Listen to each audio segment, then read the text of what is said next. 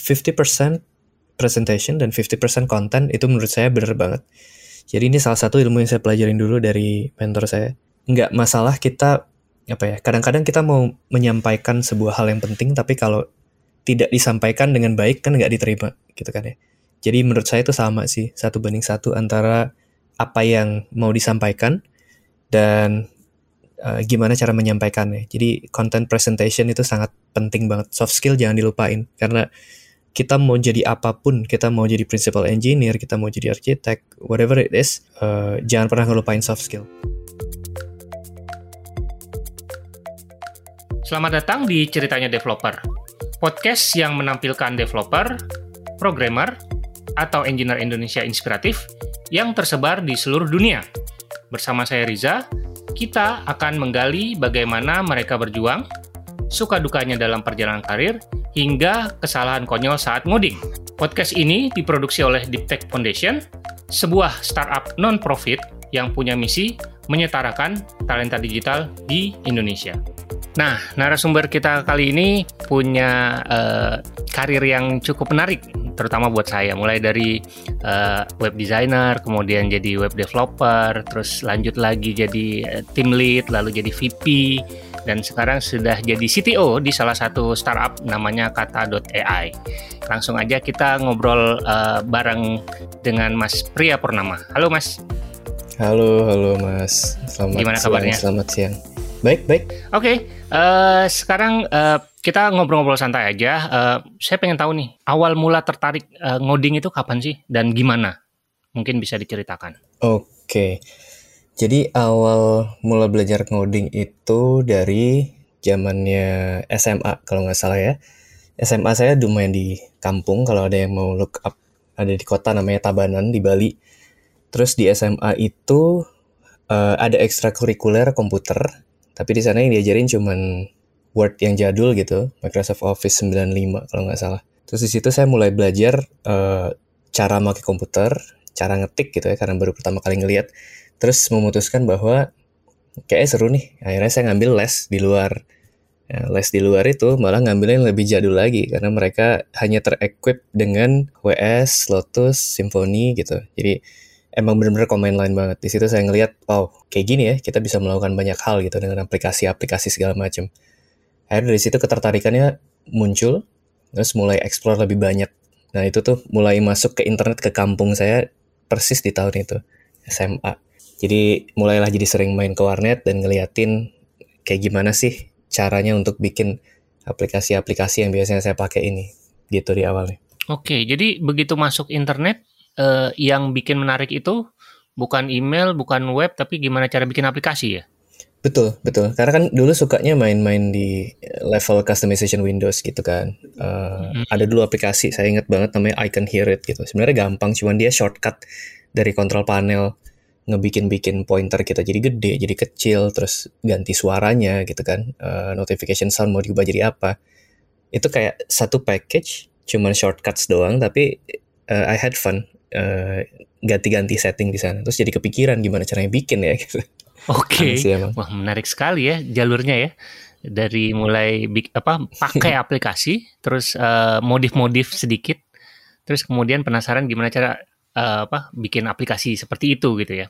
Mm-hmm. Ketemu nggak jawabannya pada saat itu? Pada saat itu belum ketemu. Malah akhirnya uh, karena nyarinya di internet, belajarnya itu lebih ke web development kan. Jadi saya lebih ke segala sesuatu yang berbasis web. Mulai dari HTML dulu belajar HTML plus CSS. Terus ya I, I think belajar dari sana sih. Uh, eh, PHP dan lain sebagainya. Nah terus gimana tuh setelah lulus SMA apakah uh, berlanjut atau gimana? Uh, funny story pada saat lulus SMA itu saya actually nggak mau ngelamar, nggak mau apply ke mana-mana ya ke kampus mana-mana karena di Bali belum ada jurusan komputer, belum ada jurusan IT sama sekali. Adanya dulu di Udayana, uh, cuman dia under teknik elektro dan saya nggak mau dulu waktu itu keluar uh, Eskom eh sorry uh, eh, ST ya kalau dari Udayana dulu. Sarjana teknik kan bukan Eskom saya pengennya Eskom sementara mau keluar daerah nggak bisa juga karena waktu itu uh, nggak mampu keluar daerahnya. Teman-teman tuh pada SMA keluarnya ke Jogja ke Surabaya etc akhirnya saya stick di Bali dan bener-bener on the last minute dapat pengumuman bahwa eh ada nih ternyata baru angkatan kedua universitas yang tidak akan saya sebutkan namanya muncul di Bali. Dia swasta gitu. Terus akhirnya saya masuk ke sana dan uh, saya pikir oh asik nih ada jurusan sistem komputer di Bali mau belajar ah gitu. Itu sih akhirnya ke sono tapi nggak begitu successful karena ternyata setelah masuk kampusnya juga nggak begitu bagus. Jadi akhirnya buntut-buntutnya ya terpaksa belajar sendiri lagi kan Oke, jadi murni otodidak ya, mulai dari SMA sampai bahkan sampai udah mulai kuliah pun tidak sesuai harapan, akhirnya belajar sendiri. betul Hmm. Hmm. Terus eh, ekosistem di Bali pada saat itu gimana sih sampai akhirnya eh, Mas Pria ini bisa dapat kerjaan sebagai web design atau web developer pada saat itu? Hmm. di awal-awal ngebuka network itu susah banget ya karena uh, internet baru booming terus uh, media sosial belum ada kan. Saya inget banget dulu tahun berapa ya 2012 gitu. Belum ada tuh yang namanya Twitter etc Facebook juga belum ada. Jadi yang kejadian adalah uh, saya aktif di beberapa komunitas beberapa mailing list gitu. Dan saya mulai ngeblog dulu. Mulai ngeblog itu mulai cerita lah soalan uh, segala macam personal life terus gimana caranya uh, mulai ngeblog mulai belajar juga nggak implement apa yang saya pelajarin kan bikin theme-nya WordPress terus bikin customization bikin plugin gitu terus saya suka sharing terus orang-orang start discovering uh, akhirnya mulailah kenalan sama orang-orang yang tepat tuh mulai dari komunitas blogger yang ada di Bali lalu komunitas blogger uh, yang ada di Jakarta Terus dari situ mulai dapat kerjaan-kerjaan kecil kayak freelance, ganti-ganti timnya teman-teman. Tolong dong bikinin yang custom ini itu gitu. Itu sih yang saya lakukan dulu. Oke, berarti ini ya rahasia umum sekarang ya. Kalau sekarang udah udah ra- eh, bukan rahasia lagi kalau kita mau apa ya, mau s- apa ya, branding atau self promotion gitu, mau cari kerjaan itu sebaiknya ya antara join komunitas, eh, bikin artikel-artikel, blog gitu ya. Itu sudah dilakukan dari 2000 tahun 2000-an ya, 2008 2000 Iya benar. ya tahun 2000-an Hmm. lah ya. Eh, aw- awal 2000 lah. Akhir dua, ri- eh, hampir 2010 Betul. ya. Nah, eh, mungkin boleh sekalian dilanjutkan ceritanya eh, mulai dari apa perjalanan karirnya sampai saat ini. Singkat-singkat aja. Eh, yang key itu dulu adalah saya pada saat kuliah saya memutuskan untuk ah udahlah cukup di sini nggak dapat apa-apa gitu. Saya memutuskan untuk ngelamar kerjaan kan eh, ke beberapa tempat. Terus dapat panggilan interview eh, di dua tempat. Yang satu itu untuk ngebikin eh, namanya Bali Soft gitu. Dia berbasis kalau nggak salah bikin aplikasi berbasis Borland ada di sono buat desktop app gitu kan. Sementara satu lagi ada kerjaan di sebuah perusahaan yang dari Australia, terus dia bikinnya di situ kayak web agency gitu. Jadi di situ saya harus milih nih mau ngelanjutin mimpi masa lalu yang bikin aplikasi, desktop application, atau mau loncat ke web. Ini hal yang udah saya pelajarin beberapa tahun belakangan. Akhirnya pilihannya jatuh ke web. Terus setelah ke, ke situ semakin ke expose lah terhadap uh, segala macamnya. Uh, long story short, akhirnya saya keterima masuk ke beberapa perusahaan setelah situ karena belajar dari sana kan bosnya bule terus belajar bahasa Inggris gitu. Uh, perusahaan saya yang saya join berikutnya itu namanya Water and Stone. Dulu mereka itu salah satu core developernya uh, Joomla. Belajar di sono uh, open source gitu kan, uh, konsep-konsepnya kayak gimana. Terus kita mulai contribute juga di sana. And then setelah itu saya loncat ke perusahaan multinasional lagi. Jadi dia sebenarnya perusahaan uh, Australia, cuman production house-nya ada di Bali waktu itu. Jadi again temanya sama. Apa pun yang bisa saya ambil di Bali, saya ambil semuanya. Akhirnya pindah ke company itu namanya Bullseye.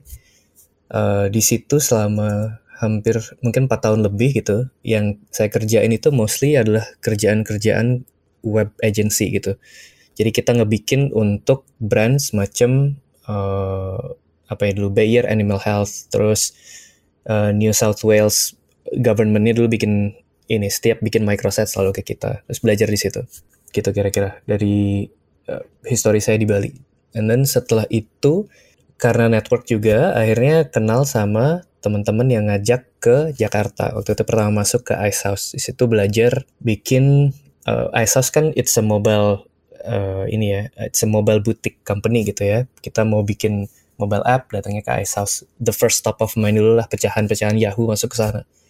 Terus waktu itu saya join ke sana, belajar banyak banget hal. Jadi saya yang dari orang open source web development, front end, etc. Uh, mulai terekspos lah di Ice soalan teknologi-teknologi yang lebih baru. Sampai ya long story short, akhirnya join ke Kata sekarang. Wah, seru ya. Jadi uh, loncatan terbesarnya adalah ketika dari Bulls Eyes yang masih di Bali, terus kemudian pindah ke Jakarta dari S House ya, Betul. Eh, oh, masuk ke S House ya, Betul. baru baru kemudian uh, akhirnya sekarang mendarat di kata AI. Yep, betul. Nah, selama apa? Selama me- eh, menjalani karir gitu ya, mulai dari awal sampai sekarang gitu, ada ada momen atau kontribusi yang membanggakan nggak? Em, membanggakan. Jadi gini, buat saya yang membanggakan itu biasanya adalah eh, momen di mana saya bisa jadi multiplier buat teman-teman yang lain gitu. Jadi eh, semenjak masuk ke Ice House di situ mulailah kerasa bahwa, waduh, orang-orang di sekeliling ini jago-jago banget gitu ya. Emang tipe-tipe orang yang bakalan jadi orang berikutnya. Dan dari situ belajar eh, leadership, gimana caranya people management gitu. Dan mulailah muncul kebanggaan-kebanggaan saya itu gimana rasanya ngebikin orang untuk jadi sukses. Itu sih. Jadi task yang paling saya banggain itu adalah ngelihat teman-teman yang gimana otherwise dulu kita kerja bareng gitu. Sekarang udah jadi someone di startupnya mereka sendiri atau mereka udah benar-benar jadi posisi tinggi di perusahaan yang mereka sekarang. Wah, seru ya. Oh, berarti di Ice House ini banyak ini ya, banyak eh, kenalan-kenalan kita juga ya. Ada Imre, benar gak sih? Eh, Mas Didit, terus eh, siapa? Ada Imre, Mas Didit, Iya, Mamas. Fauzan, ya. Emerling. Ya, ada Hmm, Mamas. Oke. Dan Mas Doni juga Oke. banyak. wah menarik. Eh, pada saat di ISO sebenarnya eh, apa yang Mas Pria lakukan atau role apa yang yang dijalankan gitu? Berarti sebagai tim lead ya atau eh, apa ya eh, tech tech leadership lah gitu ya? Ha, pertama masuk dulu sebagai senior web engineer eh, karena waktu itu Isos mulailah perlu awalnya kan ngulik web applic eh sorry ngulik mobile application doang terus mereka mas mulai me- masuk ke ranah web development gitu terus saya masuk sebagai senior web engineer di sana sebagai senior web engineer mungkin sekitar setahun gitu ya dan mulai belajar tuh teman-teman yang lain bisanya eh, back end front end gitu kan eh, dengan iOS dan Android lalu setelah belajar sekian lama, akhirnya saya dipromot jadi supervising engineer. Jadi supervising engineer itu kayak semacam engineering manager yang juniornya. Terus eh, role-nya adalah nge-manage capacity-nya multidisciplinary team yang ada di bawahnya. Kayak gitu. Karena kerjaannya agency kan, jadi perlu banget role-role kayak gitu. Gitu kira-kira. And then setelah jadi supervising engineer sekian lama, eh, ada opportunity untuk akhirnya eh, loncat ke role VP engineering. Di situ role-nya itu encompassing a lot of things sih. Dari mulai ya dari atas sampai bawah lah ya, dari bisnis sampai ke eh, eksekusi development, sampai ke people management, budgeting, and so on and so forth. Akhirnya di situ bener-bener ngerasain scope-nya end to end tuh ternyata capek banget kalau dikerjain sendirian. But then luckily teman-teman di sekeliling itu semuanya benar-benar bisa diandelin. Jadi everyone does their part. Itu kerjaannya jadi lebih ringan. Nah, kalau sebaliknya ada nggak sih apa momen yang memalukan? Kayaknya ada ada momen memalukan yang belum pernah saya ceritain di mana-mana nih. Oh boleh boleh boleh kalau boleh di share. Jadi dulu itu saya pernah diundang eh ditawarin kerjaan sama recruiter namanya Priyanka. Eh, terus kerjaan ini saya okein ternyata adalah untuk ngebikin slicing HTML CSS gitu ya. Ini zamannya waktu masih di Bali dulu sebelum pindah ke Jakarta. Terus kerjaan itu saya terima, terus eh, pada saat masuk baru menyadari oh ternyata perusahaannya lumayan gede juga gitu kan. Terus saya bikinlah itu website-website eh setelah jadi gitu baru menyadari bahwa oh ini website-website ini punyanya EA Games semua. Ternyata kita adalah saya waktu itu kerja di Playdom yang mana adalah eh, kontraktor dari EA Games. Jadi kalau EA Games punya game, mereka bikin microsite dilempar ke situ kan. Jadi membanggakan banget lah ngerjain seperti itu terus kerja sama teman-teman yang benar-benar jadi remote working, saya doang yang di Bali, yang lainnya tuh dari Silicon Valley. Dan ada yang dari Bangladesh, ada yang dari India dan segala macam kan. Nah, itu tuh kerjanya komunikasi via Google Talk. Jadi saya pasang display name Priya P gitu kan. Kerja bareng sama mereka sekitar hampir berapa tahun ya? Dua tahun lah kira-kira. And then eh, saatnya tiba di mana saya harus resign. Terus saya bilang nih sama teman-teman, oke saya resign ya segala macam. Terus mereka bikin farewell dan itu pertama kali di farewell itu saya ngidupin video pada saat ngobrol. Sebelum-sebelumnya cuma via teks eh, Google Talk doang. And then di situ baru ketahuan bahwa pada saat ngidupin kamera, terus mereka nanya, e, kamu siapa gitu? Loh, "Eh, saya pria yang last day hari ini. Terus mereka semua pada- saling kelihatan dan eh, bilang, "Ah, we thought you were a girl gitu. Karena pria itu nama nama cewek di sana. Terus Iya, itu iya, bener-bener. iya, iya. jadi selama dua tahun kerja bareng mereka tuh nggak ada yang ngeh kalau saya itu cowok mungkin gara-gara itu juga uh, mereka memperlakukan dengan baik. Wah ini cewek nih, gitu. jago lagi gitu kan. makanya kan dan re- yang yang rekruter saya itu emang uh, in-house recruitment kan namanya Ah, Priyan oke. Priyanka dia dipanggilnya Pria Ah. juga di sana Oh oke oke oke, wah lucu sekali. Wah ekspektasinya berbeda ya ternyata ya. betul Oke, nah kalau eh, eh, di posisi Mas Pria sekarang, saya yakin pasti banyak eh, teman-teman yang apa ya, yang eh, menjadi mentor buat teman-teman yang lain gitu kan, terutama pada saat di Ice House juga. Nah, kalau Mas Pria sendiri punya mentor nggak sih atau orang yang di apa, yang di follow gitu? Hmm, sebenarnya banyak banget ya, tapi eh, saya pilih dua yang kemarin itu benar-benar saya rasa ajaran-ajarannya tetap saya ikutin sampai sekarang banyak banget. Yang pertama itu namanya Lars, Lars Olsen tuh dulu dia CEO di eh, Ice House. Sekarang dia udah balik, eh, udah kerja di Australia, eh, bikin startup lagi namanya Salient. Si Lars ini dulu banyak ngajarin soal people management. Eh, kayak gimana caranya ngomong, kayak gimana caranya ngatur orang, kayak gimana caranya at the very core itu yang harus kamu lakukan adalah manage expectation gitu kan, biar nggak ada pihak yang kecewa pada saat kamu melakukan sesuatu. Itu saya pegang teguh banget prinsip-prinsipnya dia tuh. And then yang kedua di Ice House juga, ini eh, doi belakangan masuk namanya Pierre. Pierre itu sampai sekarang jadi CTO-nya dan orangnya bener-bener apa ya, engineer yang methodical banget. Dari Pierre itu saya belajar banyak bahwa soalan gimana sih caranya nge-assess sebuah scope dari sebuah hal yang kita bahas gitu ya. Karena experience-nya udah banyak banget ya. Dia juga udah eh, malang melintang di dunia persilatan. Dari dari dia benar-benar belajar bahwa nggak pernah ada hal yang kamu bisa ketahui dari first glance. Jadi selalu dig deeper, selalu ask why, why, why, why berkali-kali. Menarik. Nah, kalau sekarang nih kita bicarain sekarang kan eh, Mas Pria udah di Kata udah cukup lama juga.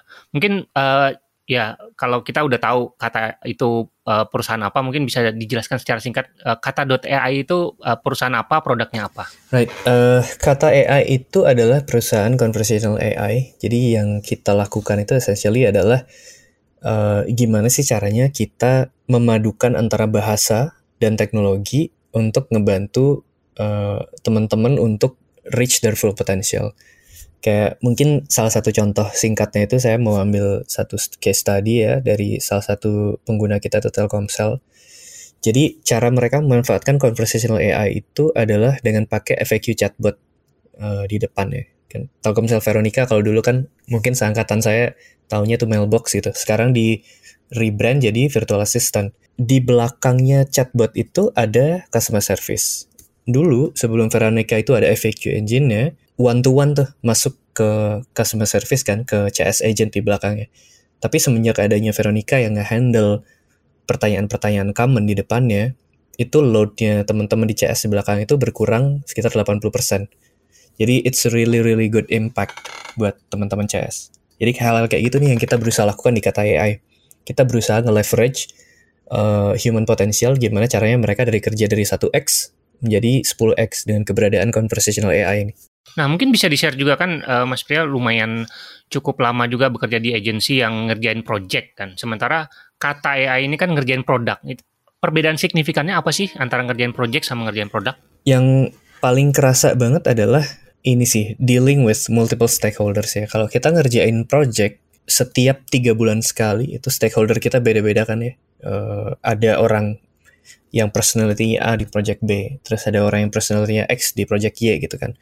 Sementara pada saat kita pindah ke produk, stakeholdernya itu adalah eh, ya orang-orang yang berkepentingan dengan produk ini dan oftentimes itu berarti directly user-user kita kan. Jadi bukan berarti pindah ke produk jadi stakeholder lebih sedikit, malah jadi lebih banyak. Karena kita perlu take into account apa pun yang dibilang oleh user-user kita di luaran sana. Yang mana kepentingan mereka beda-beda gitu. Eh, menurut saya menarik salah satunya adalah eh, ini apa karirnya Mas Pria di Kata kan sempat jadi VP Product and Engineering, terus eh, sekarang jadi CTO. Mungkin boleh di-share ya antara apa perbedaan yang paling signifikan antara VP Engineering eh, dengan CTO itu kerjanya eh, bedanya apa sih gitu? Oke. Jadi dari dulu saya join di Kata itu sebenarnya apa ya uh, scope-nya sama sekarang itu cuman menambah lebih lebih lebar aja gitu. Kalau dulu pas saya masuk masih ada uh, Mas CTO-nya Mas Rizky, jadi kita masih bisa bagi-bagi kerjaan gitu ya. As a VP Engineering saya lebih ke uh, people management, lebih ke career progression, making sure teman-teman di tim uh, reliable, punctual, and so on and so forth. Sementara Mas Rizky lebih ke architectural, terus lebih ke segala macam yang forward thinking itu di di Mas Rizky CTO. And then pada saat saya ambil scope keseluruhan ini jadinya adalah VP Engineering plus CTO. Jadi yang saya pegang sekarang adalah dua-duanya. Jadi the core difference yang saya rasain banget itu adalah jadi CTO itu harus bener-bener forward thinking banget. Gak bisa mikir soalan solusi yang untuk problem yang kita punya sekarang. Melainkan harus be mindful bahwa ke depannya itu kayak gimana ntar landscape-nya. Jadi kita harus mulai bersiap untuk paving way untuk ke depan itu kayak gimana? Oke, okay, wah insight baru lagi nih. Jadi uh, kurang lebih CTO itu kalau uh, apa saya gambarkan itu mungkin bisa dibilang kayak uh, research and development ya. Dia mikirin masa depan gitu ya, roadmap ke depan itu seperti apa. Itu yang akan disiapkan gitu ya. Mm -hmm. Mm -hmm. Ya, masa kalau untuk kayak gimana dan apa yang perlu disiapin untuk achieve masa depan itu? Hmm, kalau untuk uh, apa VP itu lebih ke proses dan people ya. Betul. Oke, okay, nice. Nah, di luar kerjaan nih, uh, akhir-akhir hmm. ini ada hobi apa? Um, hobi sebenarnya ada banyak, tapi yang paling bisa diikutin banget sekarang itu adalah hobi ngeliat-liat jam. Karena nggak mampu koleksi banyak-banyak, jadi ngeliat-liat aja. jadi belajar lebih banyak soalan watchmaking. Jadi saya interested banget sama hal-hal yang uh, mechanical dan hal-hal yang kompleks untuk ngeliat gimana cara mereka dibikin nih. Oke, udah berapa lama uh, apa ngikutin ngikutin jam, uh, ngulik-ngulik jam gitu ya, ngeliat-liat jam? Mungkin sebenarnya udah dari lima tahunan ini, cuman bener-bener ke trigger itu pada saat di awal-awal kerja sama kata kan saya harusnya bolak-balik Malang Jakarta kan karena kita ada tim juga di Malang. Pada saat, saat salah satu trip ke Malang ketemu sama teman saya yang antusias jam juga dan kebetulan dia itu antusias jamnya itu jam yang vintage. Pas ketemu dia nggak bilang-bilang terus dia bawa satu koper jam gitu dan semua ada sejarahnya Seiko lama dari tahun 1950 sampai 1990 gitu jadi kita bahas lah malam itu terus dari situ mulai ke trigger ah, wah ternyata ada jauh lebih banyak yang saya belum tahu nih okay. soal ini. Wow, jam skoper ya. Mantap. Oke. Oke. Okay. Okay. Mantap. Wah, menarik apa um, hobinya ya. Nah, sekarang uh, saya pengen uh, ini nih, uh, mungkin Mas Bri punya uh, tips buat teman-teman yang dengerin gitu ya, yang pengen jadi developer, pengen jadi uh, team lead, pengen jadi VP engineering ataupun pengen uh, apa ya berkarir di uh, dunia artificial intelligence, NLP, uh, machine learning dan lain-lain.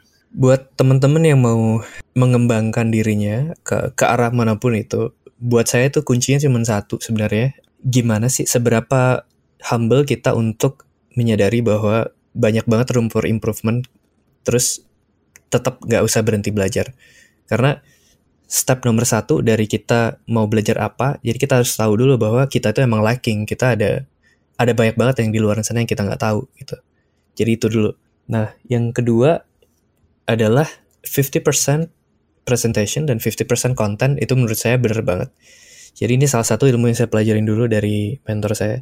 Nggak masalah kita apa ya? Kadang-kadang kita mau menyampaikan sebuah hal yang penting, tapi kalau tidak disampaikan dengan baik kan nggak diterima, gitu kan ya.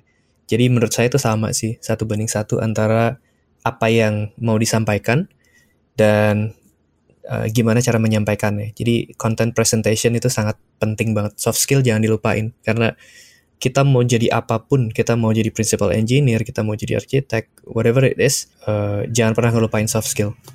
Soft skill uh, adalah salah satu skill yang tidak soft sebenarnya. Ya. Sayang sekali namanya soft.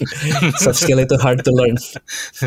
itu salah satu yang krusial juga ya kalau kita ya orang kerja pasti uh, berinteraksi dengan orang lain gitu ya tidak bisa walaupun kita freelance juga Betul. kita tetap harus berinteraksi dengan klien kita gitu ya. Terima kasih uh, sarannya. Nah, kalau buku, uh, suka baca buku nggak sih? Suka, suka mas. Suka. Buku terakhir yang mengubah mindset yang dibaca? Hmm, um, dari Gregor Hope, The Software Architect Elevator. Jadi di buku ini diceritain uh, life as a software architect yang uh, naik di elevator gitu kan, yang mana lantai bawahnya itu adalah uh, basement banget. Jadi bener-bener apa ya control center IT room gitu. Sementara yang paling atas adalah orang-orang yang ngelihat segala sesuatu dari menara Ivory Tower, dari menara Gading gitu kan. Gimana cara seorang software architect untuk mengkomunikasikan ide-ide dan solusi-solusinya di tiap level. Mau itu level management, mau itu level finance, mau itu level seorang software architect itu harus benar-benar eloquent untuk bisa menceritakan dan untuk ngambil istilahnya mengekstrak problems dan giving solution di semua level itu. Jadi caranya di setiap level itu beda-beda. Oh, yang tadi ya apa uh, content dan presentation ya. Jadi kalau kita mau present ke uh, level yang mana, kita harus uh, prepare juga sesuai dengan uh, levelnya dia gitu ya. Betul, betul. Hmm, menarik juga bukunya.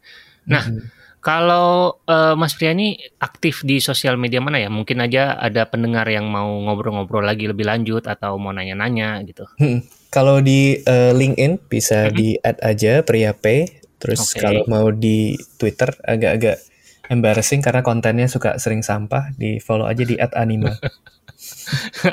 @anima ya. Iya. Oke. Okay. Sampah seperti apa itu? K-pop kah? ada ada banyak banget. Jadi timeline Twitter saya tuh intinya isinya itu kalau nggak uh, K-pop, jam, bercandaan garing. Sepedaan, uh, eh, jok bapak-bapak ya. jok bapak-bapak gitu. Jadi dia okay. kalau mencari konten di Twitter saya tuh cari mencari jarum di antara jerami. Oke, oke, oke. Oke, terima kasih uh, banyak uh, Mas Pria atas waktu dan uh, ceritanya. Sukses terus untuk karir dan kehidupannya. Terima kasih for having me Mas Riza. Oke. Okay. Kritik dan saran bisa dilayangkan ke rizafahmi at gmail.com atau mention lewat Instagram deeptech.id dengan hashtag ceritanya developer. Jangan lupa support podcast ini dengan berdonasi lewat karyakarsa.com slash rizafahmi atau beli merchandise ceritanya developer di www.ciptaloka.com slash plus rizafahmi. Sampai jumpa lagi di episode berikutnya. Bye!